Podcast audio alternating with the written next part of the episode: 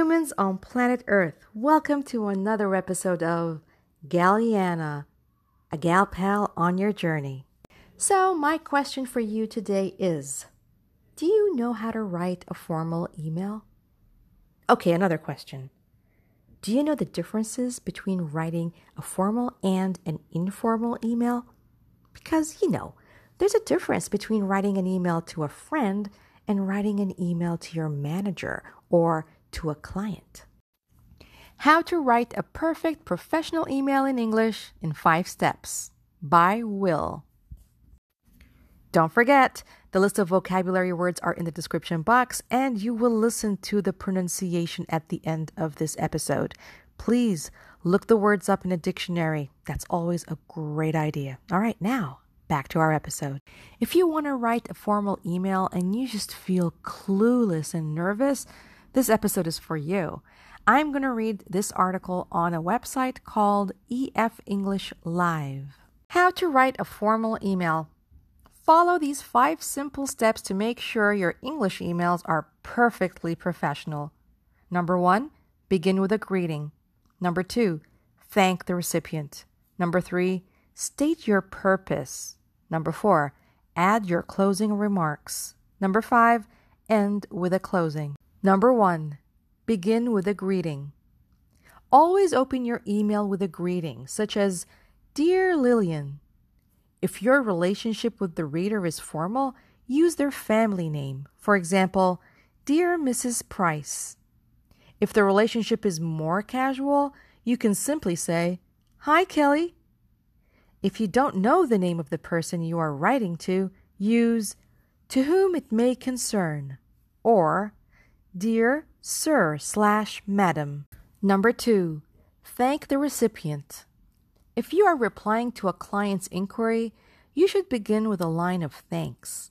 For example, if someone has a question about your company, you can say, Thank you for contacting ABC Company.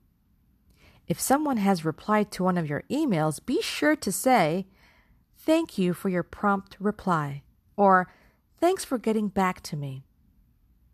Thanking the reader puts him or her at ease, and it will make you appear more polite.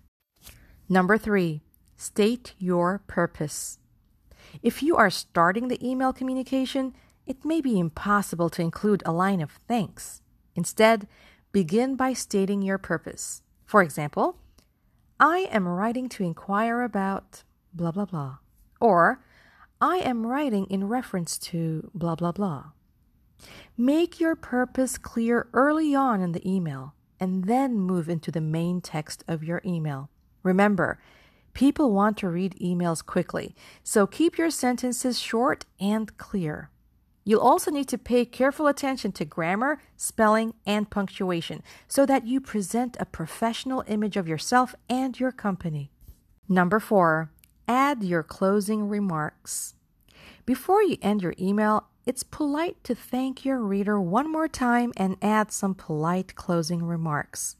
You might start with, Thank you for your patience and cooperation, or Thank you for your consideration, and then follow up with, If you have any questions or concerns, don't hesitate to let me know.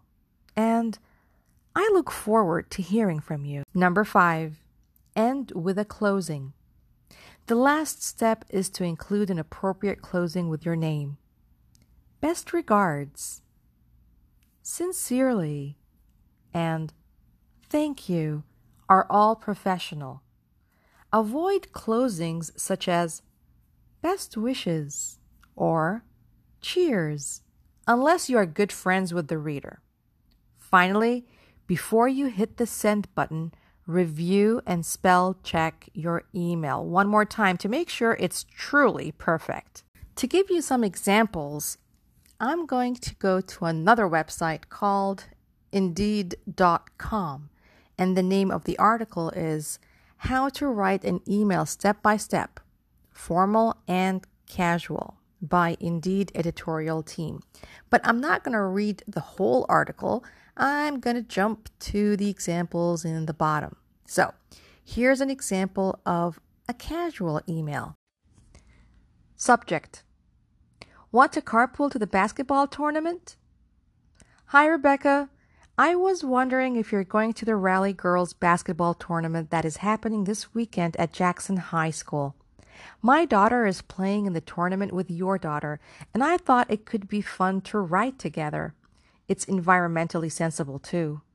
Let me know if you're planning on going by Wednesday, and we can make plans to carpool if you'd like. Talk to you soon. Deborah Merrick. Formal email example. Subject Follow up on our meeting. Hello, Stephen. I'm writing to thank you for making time to sit with me on Friday to talk about the products that National Champ can offer your business. I wanted to let you know I'm available if you have any follow up questions about anything we discussed. As you mentioned in the meeting, time is of the essence when it comes to saving money for your business. When do you think you will be reaching a decision? I look forward to speaking with you soon. Anna Gaston, account executive, national champ. Did you guys notice the differences in the writing styles and the word choices? The first email sounded so casual, and the second one sounded formal.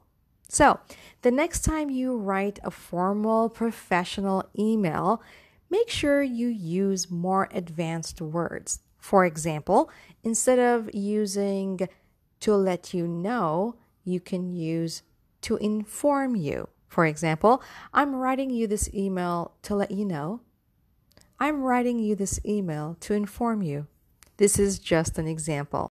Thank you so much for listening to this episode. I hope that you enjoyed it, and I hope that you feel so much more confident now and you're able to write a formal and professional email. Don't forget, you can do anything you want in life if you only give yourselves a chance. Till next time professional, professional, common, common, business, business, communication, communication, although, although, present, present, image, image, greeting, greeting, re recipient, recipient, state, state, purpose, purpose, remarks, remarks, relationship, relationship, casual, casual, concern, concern, client, client inquiry, inquiry, prompt, prompt, at ease, at ease, include, include, instead, instead, inquire, inquire, reference, reference, attention attention. Punctuation, punctuation. Patience, patience. Cooperation, cooperation.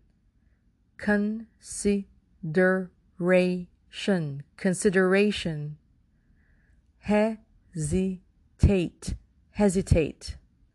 Forward forward, appropriate, appropriate, regards, regards, sincerely, sincerely, carpool, carpool, tournament, tournament, wondering, wandering environmentally, environmentally, sensible, sensible,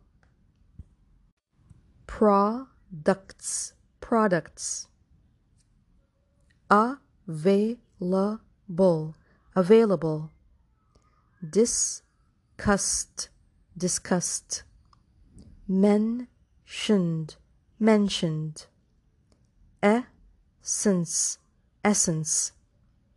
Decision, decision.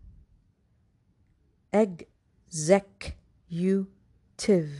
executive.